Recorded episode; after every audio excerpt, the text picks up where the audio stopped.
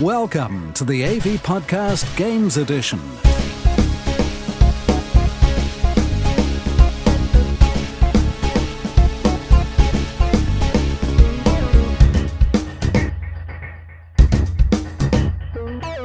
Hello and welcome to AV Forums Gaming Podcast with me, Mark Botwright.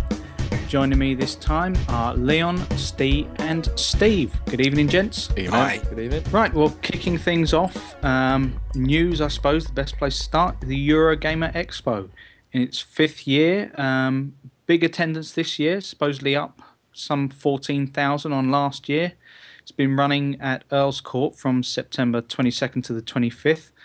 We did have uh, two sets of legs on the ground, but unfortunately, Ben has um, had to call in ill with man flu. So it's down to you, Steve, to give us the lowdown on what was going on. Yeah, I, I think I might call the Eurogamer flu as well, but uh, I've soldiered through.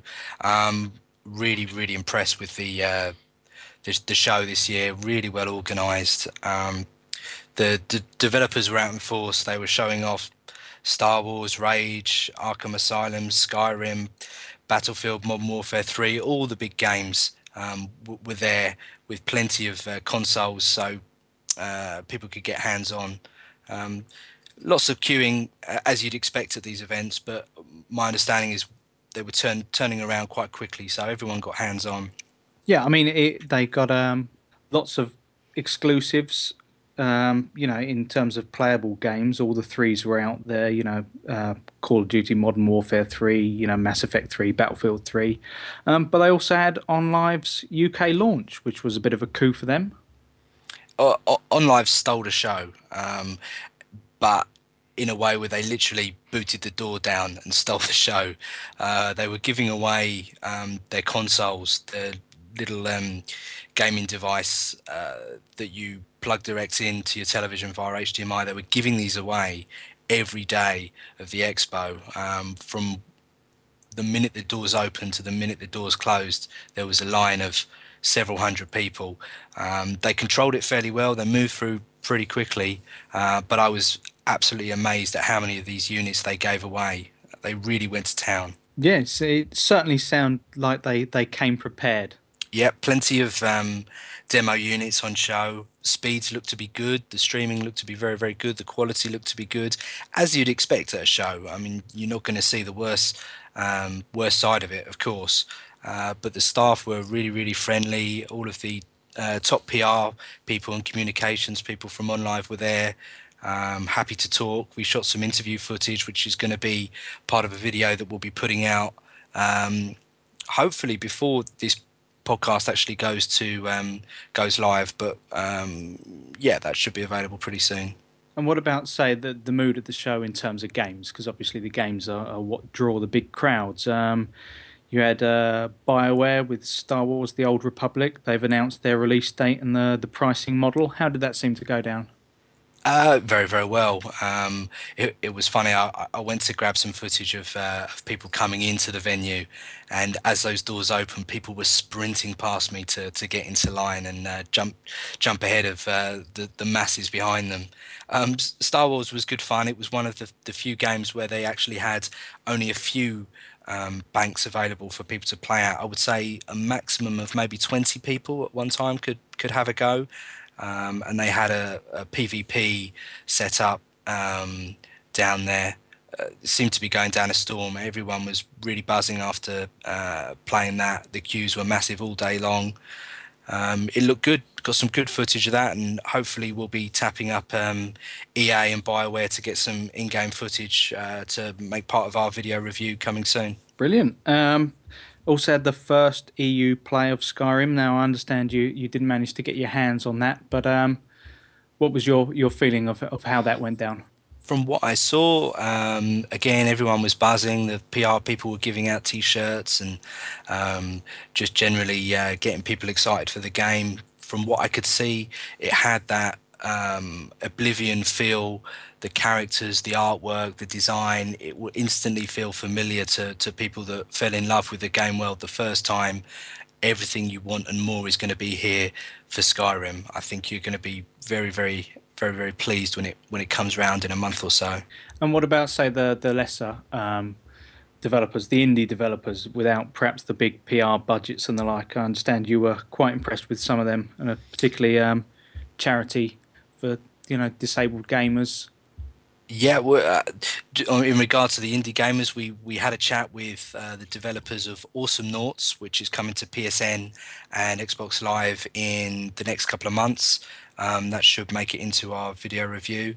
Uh, and as you say, we, we also caught up with the organisers from uh, a charity called Special Effect. Um, they've developed a device which allows disabled and paralysed gamers to play video games by controlling it with their eyes, which was totally mind blowing when I saw it for the first time.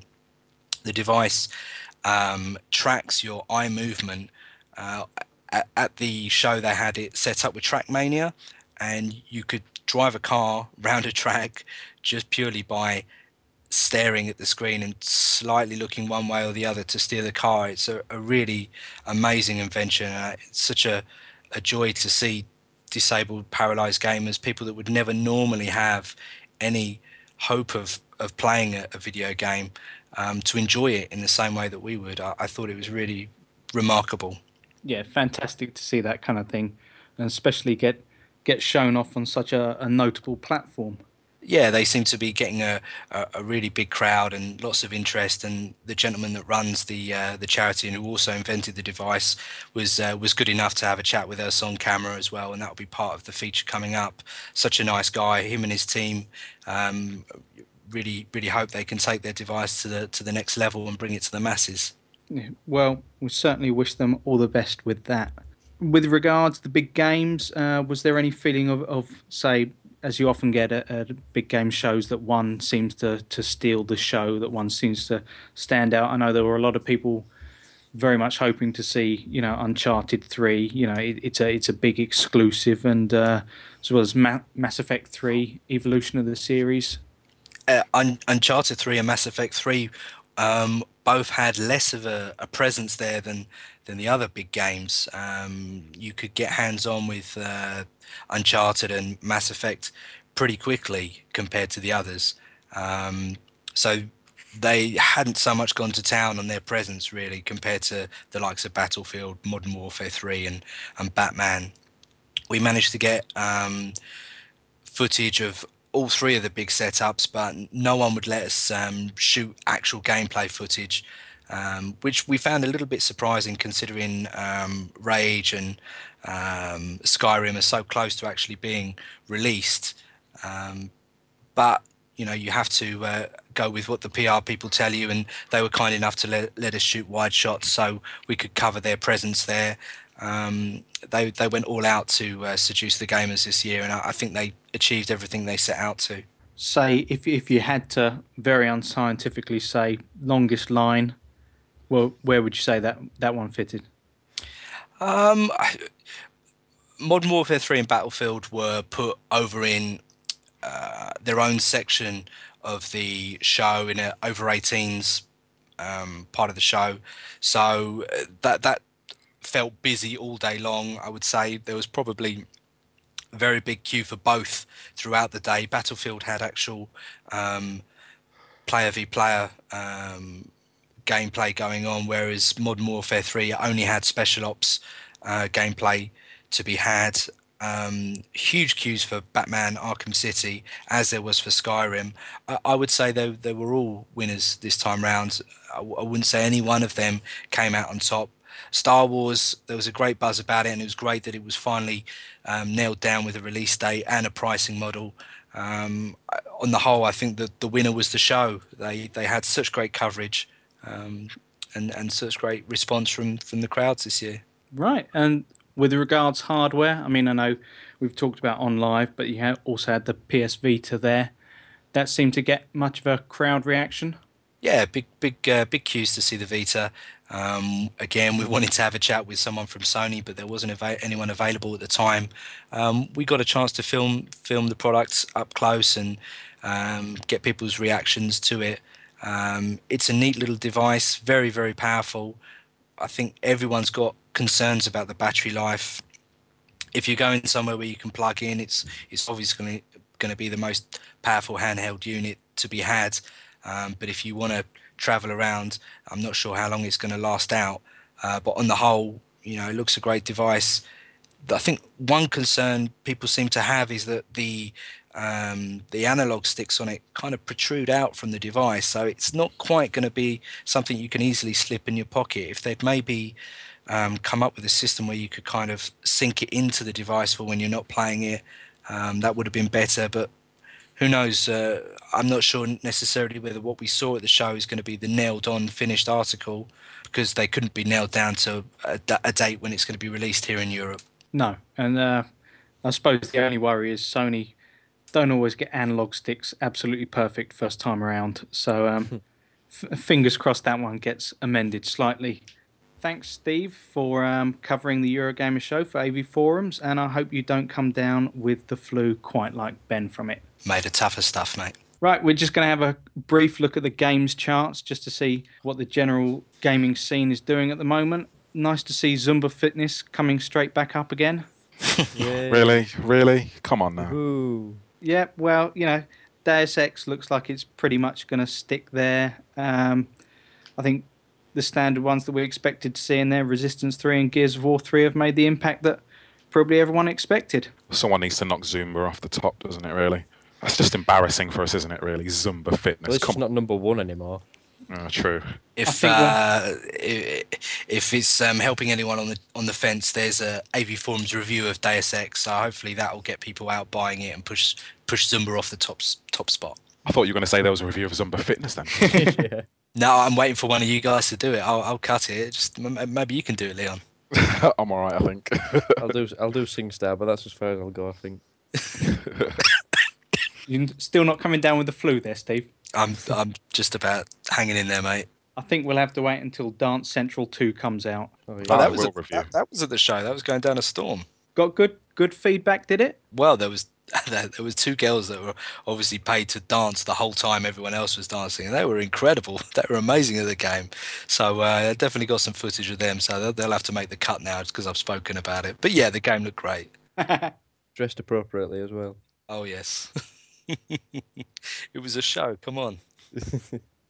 So, on to the two big shooters, the two big exclusives for Microsoft and Sony's consoles, respectively Gears of War 3 and Resistance 3, the two that have that everyone's hoping make a big splash in the games charts. Um, Leon, you've been looking at Gears of War 3, and Steve, you've been looking at Resistance 3. Um, very similar reviews in some cases that the the series are going out with a big bang, that they're making them grand spectacles, but also a few of the same criticisms. Uh, Leon, what were your, your views of Gears of War 3? Yeah, you're definitely right. Um, it kicks off with a big bang straight away from the from the beginning when the credits open and it's fading in over the opening and, and stuff like that. You can tell that this is a big deal for Epic. Uh, that they've put their heart and soul into it, um, which is, is a good thing, I suppose. Because I don't know about you guys, but Gears of War Two didn't exactly grab me, um, and I think the community kind of thought the same thing as well. Um, but Ge- Gears Three, it it I think it brings the series back. Uh, it's what a lot of people have been wanting. Um, you could be cynical and say that they've they just got a tick box. They read lots of forums and, and found the things that people didn't like, and then just ticked them off one by one. Um, but that's not necessarily a bad thing, and it is plays very very well. Um, the the only criticism that I really state in my review is that, that they go too far with the seriousness. Um, I don't want to ruin the game, um, but there are some very evocative things in there, or things which should be evocative, um, but th- they don't actually end up being so. Um, I- like Gears because it's big, it's brash, uh, it's in your face. It, it is what it says on the tin, but they seem to want it to be much more than that, and then they try and say some things which I, I don't think the game can actually aspire to, to be honest. Yeah, I mean, um, Steve, you took a, a slightly different view with Gears. I know that you're not, say, the biggest fan. Um, what are your thoughts on the way the series has gone, and what is it that, that particularly seemed to distance you? Uh, I'm I'm not sure to me. I mean, it's just I don't I don't think I kind of grabbed the whole big chunky men, big swears, and you know set pieces all the time. I mean, it's I mean you understand what Leon's saying in this one. It's supposed to be like they've kind of gone on a different angle to the game. I mean, they've kind of made the player feel some sort of emotions that characters whereas before you were just killing a load of aliens and didn't really care. Um, but I mean, the, you can't deny that the mechanics of the game were actually good. The cover was good, uh, and all that. But it's just that I didn't really get on with, you know, the the characters, the big beefed up men, and it, to to me, I know it sounds probably offend a lot of players, but it just seemed like another generic shooter to me. I don't know why it just didn't seem to stand out that much. I guess you could class it as generic. Um, they, have beefed out the characters a lot. There, there are a lot of different characters. You've got female gears in there now. Um, Cole Train's still still big in there. He's one of the the, the my favorite character at least because he's he's the comic relief. He he really is. Um, there's a bit where you they take it very seriously where you can there's a lot of co-op in it and you can go different paths. You can go right you can go left. And there's one point in the campaign where you come up to a baseball cap and it's like do you want to turn your baseball cap forwards or backwards? Um, and it's and it's just Cole Train is just the comic relief for me and that's that's where the series is. But then you've got the other side of it which is where um, Dom comes in He's the second half of the co-op. That's who you played in the first and the second second game if you were player two. Um, in the second game, his wife died. That was when they really sort of switched to trying to make it emotional. You met up with her. She was she was imprisoned in this little capsule, and she fell out of the capsule into his arms and then faded away. And it was meant to be this huge emotional moment. And Dom mopes through the entire game of this one, and then they they, they wrap it up. But it just doesn't have the emotional gravity that they want it to for me. Um, but like you say, the gameplay, it's Gears. It's third person covered shooting at its best on the 360 what they've done at this point is it's what's what a lot of sequels tend to do at this point in the genre is we know the gameplay is the same we know that we can't feed you the same thing so hey we've added a new mode here or now it's five player co-op now there's arcade scoring in the campaign now there's an extra mode that's horde mode you know that there's so much stuff that you kind of say well okay so it is the same but look at all this extra stuff you're giving me it's still worth the 49.99 that i'm paying. Yeah i mean it, it's a certainly a, a grand spectacle. And I, I, suppose my problem with it comes from what you were saying about them trying to to make it emotive. I mean, we we've seen the genre kind of move more into cinematic realms. You know, there there's there always has to be something big, some necessary reason for you to take down, you know, some kind of enemy, and it, it always has to boil down something personal because the standard, you know, aliens invading just doesn't seem to have enough kick to it anymore. It's it, it's been done, you know, over the last twenty years so many times. But I, I suppose um, it's interesting what you say about them, perhaps slightly missing uh, the point in some ways by putting in this this emotional level because it never actually really takes hold. But in the way that when the series came out, you, you can see the kind of comic book style visuals, you know, with the big beefy characters and everything, and it worked almost almost like a kind of tongue in cheek version of a shooter to give to fans. You know, you've got the enemies there, you've got the gore, you've got you know, as soon as you put anything vaguely equating to a chainsaw on a weapon, you're going to get a lot of fans pleased with that. Yeah. So, so um, you know, when they move into this kind of emotional kind of phase. Do you think that's something that was, simply put there because, you know, it's it's the big one. You know, you're going out with a bang, so you almost you want people to get this emotional attachment. But perhaps the reason why it doesn't take hold is because that hadn't really been sown through the first and the second games as much. So it's it's almost like it's new here. Quite possibly, I won't call it new because they did fold it in in the second one, but it's almost like Gears One, I'm, sure they expected it to be big because it's epic and they do shooters and it was a 360 and, and it's their home and they're a big developer on that platform. But um, I don't get the feeling. I didn't think of Gears One as a, a, massive cinematic story, which I really cared about Marcus Fenix and all of his friends in the, in the world. And I didn't. I wasn't playing it for the story. I was playing it for what Epic do well, which is good shooters and blowing people's heads off with sniper rifles and stuff like that, and sawing them in half with a chainsaw. That's what I'm I'm there in the series for. But when your game comes out and you do that and then you sell i don't know i'm guessing 10 million copies or whatever whatever the game sold and it blew up they seem to get i don't want to say ideas above their station but they seem to want to aspire to something a lot greater. And yeah you're right that that wasn't baked into it from the beginning. So with two they kind of tried to transition into it and with three they really try and bank on it. Um, I, i'm trying so hard not to spoil it but the, the part, the, the specific part everybody's played will know what I mean, but they lay um, a specific track over the top of it, um, and and it's almost like telling you to be sad it's like some stuff's happening on the screen and okay yeah it's, it's it's emotional things are happening but the music over the top is trying to hit you over the head with it so hard that it just you roll your eyes into the back of your head and like can i press a on this and and and go to the next guy? I'm chainsawing in half. Yeah i mean i mean the, the adverts you know that they've been running do kind of hint at that kind of they want people to see it as this this um, big kind of emotional punch to it and the like but perhaps you know perhaps they they kind of expect that reaction from gamers not to kind of buy into it. Because i mean so far it has been fairly you know um, stylized you know and, and not in a in a straightforward overly serious way. You know there, there's always kind of this sense that you know that you're playing something that someone's designed for a specific crowd. You know it's a crowd pleasing game yeah, I mean, that's the thing. It's, it's what are you trying to do with your game? I mean, I could compare it to I played LA Noire recently, and that's much more of a serious game. It's serious from the get go, and by the end, stuff happens, people die, and I'm not saying it touched me, but it was it had more weight than Gears of War did because that's what it was trying to do from the beginning, and that was their aim for the beginning.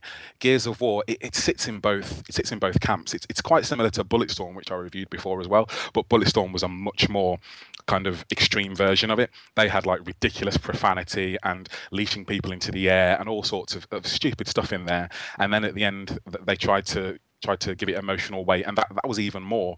This is the same, but on a slightly less reduced scale, but it, it still falls just as flat in places. At the same time, I, I'm harping on that that I don't like that, but the, the campaign isn't really the forte of this particular game.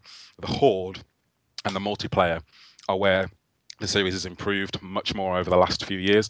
Gears of War 2, the multiplayer wasn't so great, but that was totally saved by Horde. The wave based gameplay is just brilliant. Um, and this year, they've really amped it up. They've added it so you can fortify positions. Um, you can play it with five people now.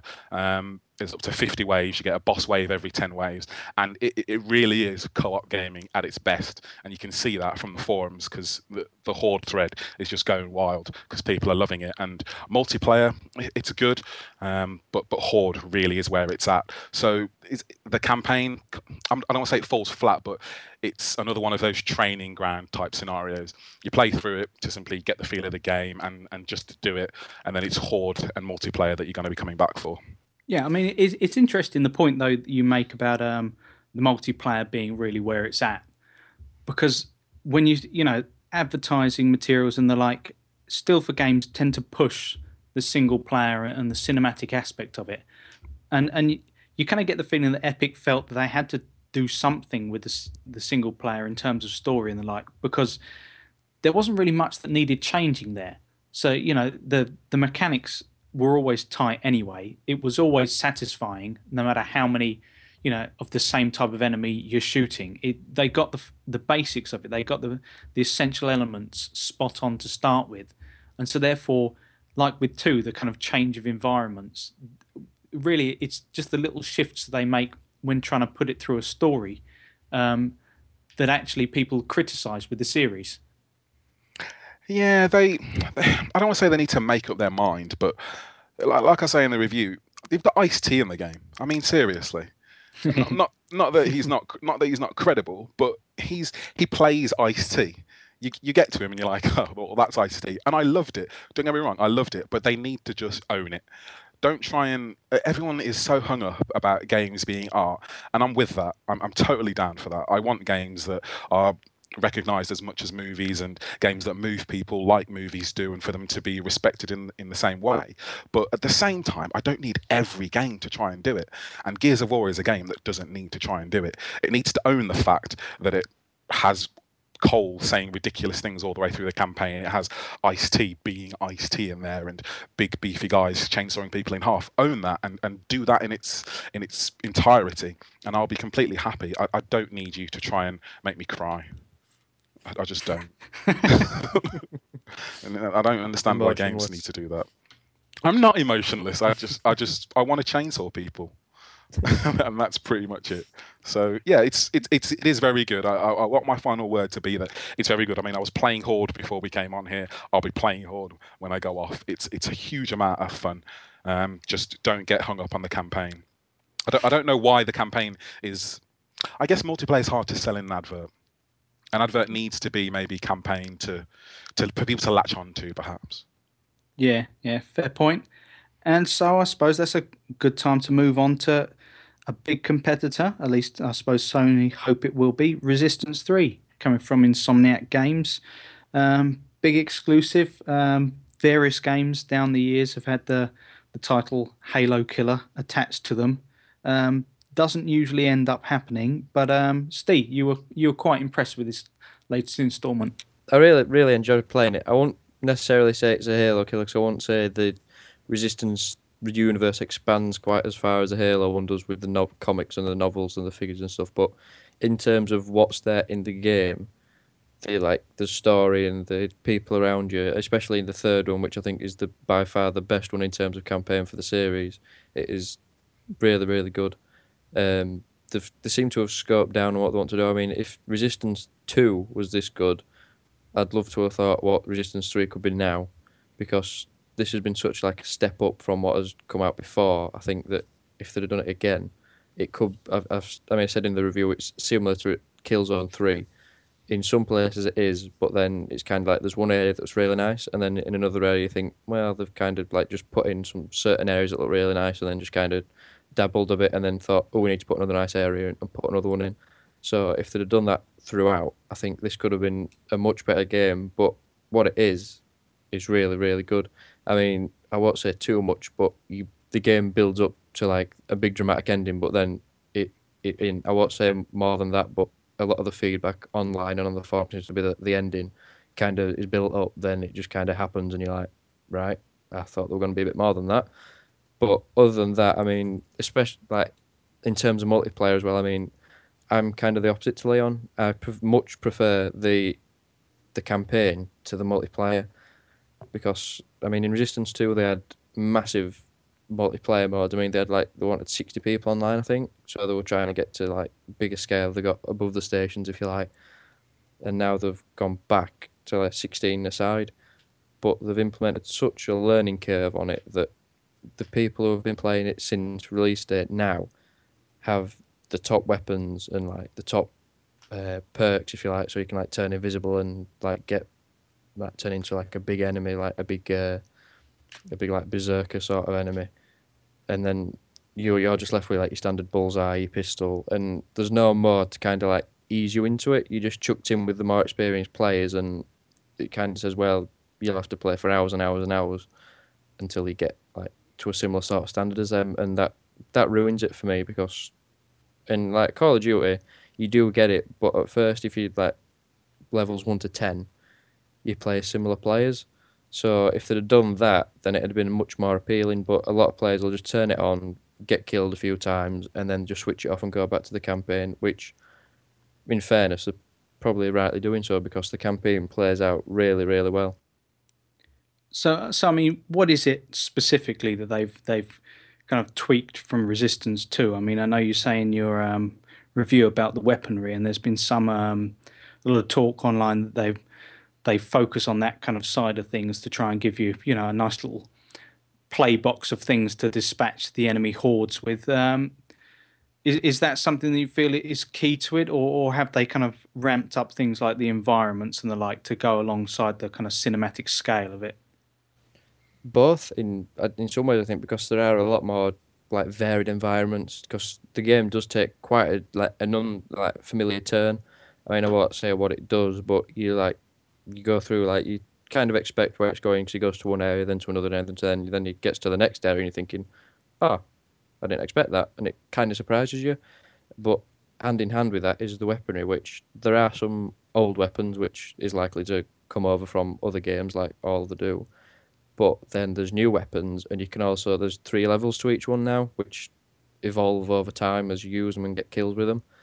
So they get more powerful. Like the shotgun, it like gets it has a chance to set enemies on fire, and then the um, the carbine that gets um, a bayonet so you can stab them, and then the wildfire fires more rockets. So it's it's like I don't know. They've just kind of put more focus on the overall experience rather than just giving you weapons to play with, like giving you weapons to play with, and then evolve them, and then evolve them again.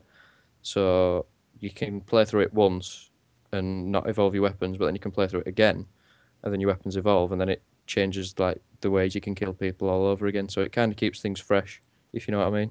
So it sounds like you're you're impressed by it in comparison to the way the series has gone beforehand. Um, you mentioned though in your review about uh, repetition in, in terms of block paths and, and finding, you know, you had to force doorways and the like, and that it, it kind of pushes you down familiar uh, familiar avenues and the like. Um, do you think that that makes it somewhat linear? Do you think it, it's kind of um, you know scripted and, and holding your hand to a certain extent? I mean, is there any great scope that they've placed within this game now for you to to tackle objectives in, in your own way to kind of um, you know outflank enemies from more more adventurous positions and the like? There's there are like the the maps and the levels are quite broad and allow you to. The, there's more sort of tactical elements this time. There's more like cover for you to hide behind, and there's like in certain places you could go up a high cliff or you could go like underneath the cliff, and you know you could attack people from above or you can attack them from below. But in terms of like following the path to complete the mission, there is only one way. And like I said, the rule sometimes there's just one door that you can go through, and the one door you keep seeing in every level. And I know it's a very, very picky thing to say, but you would have thought they could design a new door for each level rather than having the same door over and over and over again. Yeah, well, you know, I, I suppose from a from a certain point of view, you know, they've they've released three games in in you know fairly quick time. You know, there are some studios that that spend uh, many many years on the game, so they've perhaps they've cut a few corners, but you still sounded pretty impressed with the the graphics overall, despite you know a few repetitions. Yeah. Yeah, there's it's like I say, there are only minor faults, but there's nothing to detract from the overall series. You, you know, the overall experience. It's it's a lot better than it than it has the series has been, and it's a it's a good it's a good title to end with. But it's also a shame to think that Insomniac might not develop these games anymore because there there is potential there for them to really push the PS3 to its limit, like kill like like like Killzone does. Yeah, perhaps just peaking a little bit too late. But still, sounds like you're both standing by your your own picks and and perhaps not being swayed by the others' arguments. So it maybe both are worth picking up for those um, capable of playing every game on every platform, or do you think it might be a little bit too much overload, one or the other, for uh, your FPS in October? Maybe. I mean, I haven't played Resistance, but it's for a good reason. Resistance, it just seems so boring to me. It just seems like the worst type, the worst type of generic. We're, we're staring at each other from either sides of the platforms Yeah. here, just staring each other down. But yeah, it's just the, the, the only reason I've, I've never really been interested in Resistance is just that it seems like the worst type of generic. People used to say that it would be a Halo beta, but for me, it didn't have half the personality of Halo.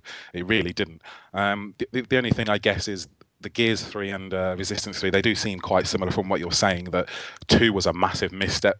Not a massive misstep, but was it wasn't the best. It was the dark era for both of the series.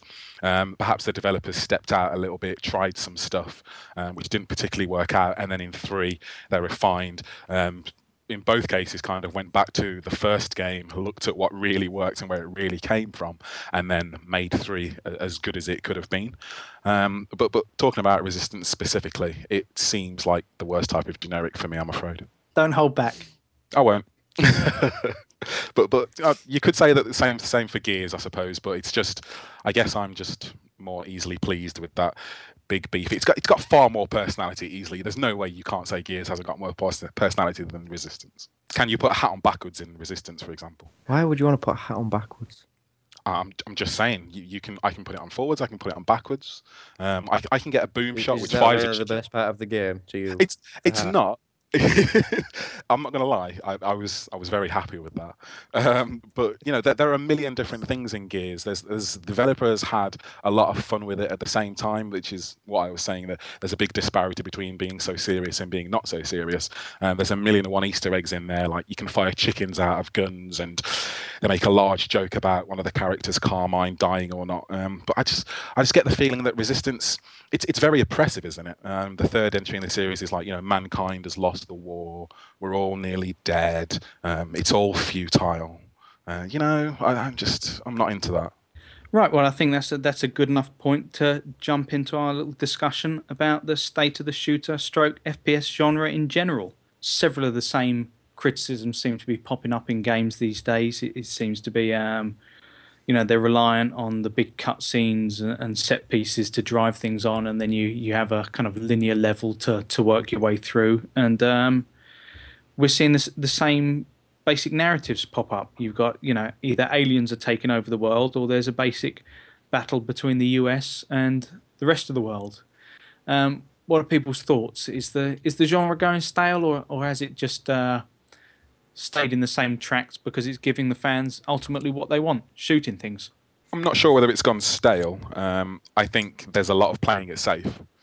Um, Call, of Duty and stuff like that is such a big, big market now that if you deviate from it, then it, you're kind of shooting yourself in the foot. I mean, games have come out and tried to do different stuff, like like Bulletstorm that I mentioned, um, that are, good. Um, they have they have their merits, but ultimately they're not going to challenge Call of Duty, and, and that's the real big question: Are there developers out there who've got good ideas and, and big ideas which could potentially take down Call of Duty, but they're not implementing them because it's just such a juggernaut, and putting the resources in would be counterproductive, and you may as well just not even try and take them on at their own game. I think there's also a uh, an element of you know the type of gamers that play uh, Call of Duty games, and you know they they probably just want something which is pick up and play, and that fits the bill for them.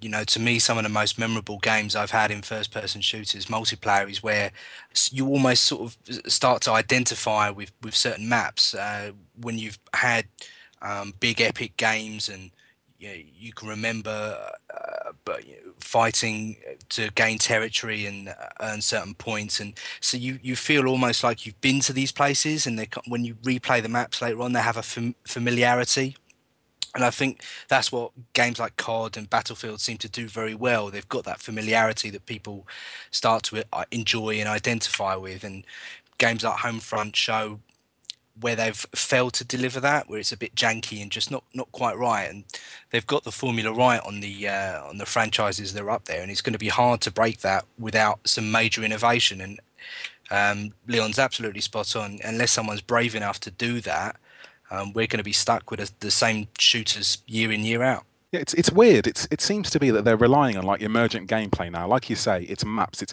it's what happens in the maps. It's talking around the, the theoretical water cooler the next day on the forums and saying, "Oh, do you remember when I threw that grenade and killed four people, or we did this, or we did that?" That's where the shooters are now that's what people go to them for. But developers still seem intent on throwing us single player campaigns, which, like I say, try and make us cry.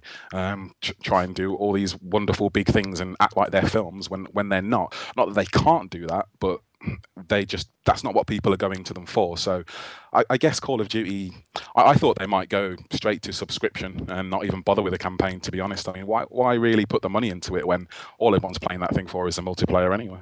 Because they I suppose they run the risk of losing losing their audience completely if they get it wrong, and that's that's such a big gamble to take. Are they going to get it wrong at this point though? Because it's it's so staple. They're never going to change it dramatically anyway, are they? It's always going to be Call of Duty plays like Call of Duty because if they didn't, then people would run away.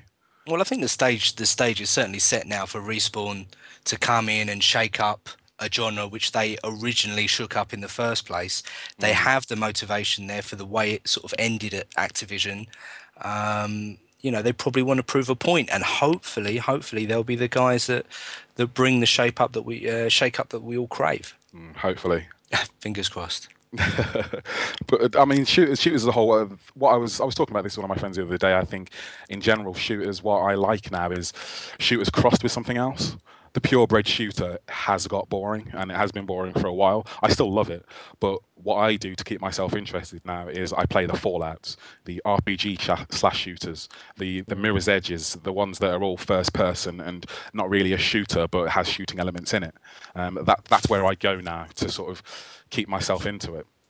Well, I think that I think that can be achieved in a first person shooter. They just need to they need to bring the scale of something not specifically like World of Warcraft, but the idea that you are going in and you're progressing in something day in day out. So maybe where you sign up for an online shooter, you're you're becoming like a company in a unit, and you'll play with those same guys every every night, and you can track your progress as a group and earn territory and gain territory, lose territory. I think that that might be a way which that that, that would take it to the next level but it, it's how you do that and it's how you keep people interested because it's got to work on on both levels. It's got to got to suit the pick up and play crowd and it, has got to suit the the crowd like yourself that are looking for that little bit extra now. But where's yeah, the I single mean, player in that? Again, again the, the single player just isn't there. Who cares about single player at this point? I do don't get me wrong i love single player shooters but the the general public doesn't yeah, I, I, I think that maybe we're at a point where you know someone can bring out a game which is obviously a football game, or someone brings out a game which is obviously a cricket game. You know what you're getting into when you buy that, and I think if someone's brave enough, you can bring out just a multiplayer only game, and people will buy it. They because they want that type of experience. It's just whether the distributors and developers would allow someone to release such a niche product. Yeah, I mean it, it's it's interesting what you say about um, you know how how forums are populated with people talking about the multiplayer nowadays. It's almost in the shooter genre, it's almost replaced the single player. So the question is, why is why is the single player there? I mean, we know it, that it's it's obviously going to sell, but it's also something that that will require massive amounts of funding to just get through to make those big kind of you know FMV cutscenes and the like, and to get all the voice actors and, and that kind of thing. When really, for most people, if you clock up the amount of hours spent on, you know, Call of Duty, something like that, the majority is going to be online. And we've we've seen people try to evolve that by sometimes looking at just getting more bodies on there. I mean, when you think of things like kind of Mag and and um, Steve was mentioning about Resistance Two, about getting you know 64 player multiplayer. Do you think there's actually a say a number, a, a specific cutoff point whereby those maps and, and what you were saying, Steve, about a, a map being kind of somewhere you, you feel you've actually been somewhere where, tangible, yeah, yeah, where you've got almost too many, too much there, and so they they in fact have to almost slightly scale it back. Is there a cutoff point where you can say, well, that's going to become almost an impersonal multiplayer experience, and that's why you haven't seen as many in recent years trumping this big plan of you know having 100 people on a map or something like that? It's, it's yet to be executed well. We've had 20 plus players in resistance 2 when that came out. That that was well hyped and you, jumped in and it was just chaos. It did it wasn't executed well. Battlefield um, 3 is out in a, a few weeks and we'll see whether the 64 player maps can work on on that. I think what's interesting is when I was at Eurogamer, which we'll, we'll speak in more detail about, um, they had Modern Warfare 3 on show there, loads of banks, and everyone was getting to play it. And they only had the special ops mode uh, available to play. And a few kids in the queue were, were moaning and complaining. I said, guys, this is one of the best parts of Modern Warfare 2. And they, they were poo pooing it roundly. And um, I thought it was a real missed trick because I thought that mode was great, and if if maybe this time round they could have um, made that a competitive uh, game type where one side is um, one set of players and one side is another set of real players, and you're competing against these different objectives. I mean, you have that to a certain extent with the different game types, but there I think there's a missed trick where you could open that up. So you've got, you know, 10, 20 different game types and all this variety in there. And that's how you have these epic battles where people are going for these different interesting objectives and you'll you'll get to the lobby afterwards and you're like no i want to take these guys on again. And it, it you get the repetition and that's that's how you build that familiarity. Um, just straight up deathmatch straight up free for all is it's just boring now. It's it's a tried and tested formula, but someone needs to break the mold. It is boring, and I agree with you. But part of me also thinks that I think it's boring because I've been playing shooters for a long time now, and I've played a lot of deathmatch. Um, Call of Duty and, and the, the genre's blown up so much that surely all of these kids that are online haven't played it that much. So to them, Call of Duty is deathmatch. It is yeah. jump in and shoot people in the face. Um, to me, I've been doing that for years and years and years. So I like my, my stuff which is different. I like my shooters crossed with RPGs. I like having to work with friends and, and that sort of stuff. So I think that's the schism, and that's why similarly with, with games like Black Ops, they pack so much into Black Ops. It's like they were just firing a shotgun at a really broad spectrum of the market. So the casual gamers could just play their deathmatch. Old school gamers could go ahead and play zombies and stuff like that. Um, you know, that they were trying to cover everybody because the market is so broad right now. A single game cannot just encapsulate and, and, and rule the, the whole thing. It has to be different parts of the market are interested in different things, but the main one, unfortunately, is standard deathmatch, which us old guard are, so bored with at this point. I mean, it, it sounds very much like what you're saying there, Leon, about going over to you know different types of games crossed with the FPS, like your Fallout threes and the like. That there's almost like um, a split in the market where people, if you want narrative, then you're going straight for a narrative specific game, or if you want you know FPS shooters, then you're going straight towards the the multiplayer. It, it's almost like um, you know, there's is there any real place left for a decent narrative in a straightforward FPS that's going to be focusing in any way on multiplayer? I mean, what you know, it, off the top of your head, could you really remember of the last few Call of Duty games? You know, several you know NPCs or or that kind of thing. Yeah, you're right. It's not it's not narrative anymore. It's it's atmosphere and it's it's vibe and its experience it's it needs to be in the loosest possible sense you know you are this type of crack operative and you've got to get to this point and save this person or that in the loosest possible sense but if you if you can create the atmosphere if you can light it correctly and pace it correctly then you'll seduce the gamer you're right. the narrative has totally fallen by the wayside, but the graphics and sound are, good enough these days where you can kind of pull the wool over people's eyes and sort you know shock and awe them into enjoying a game when when really there isn't that much thought that's gone into it.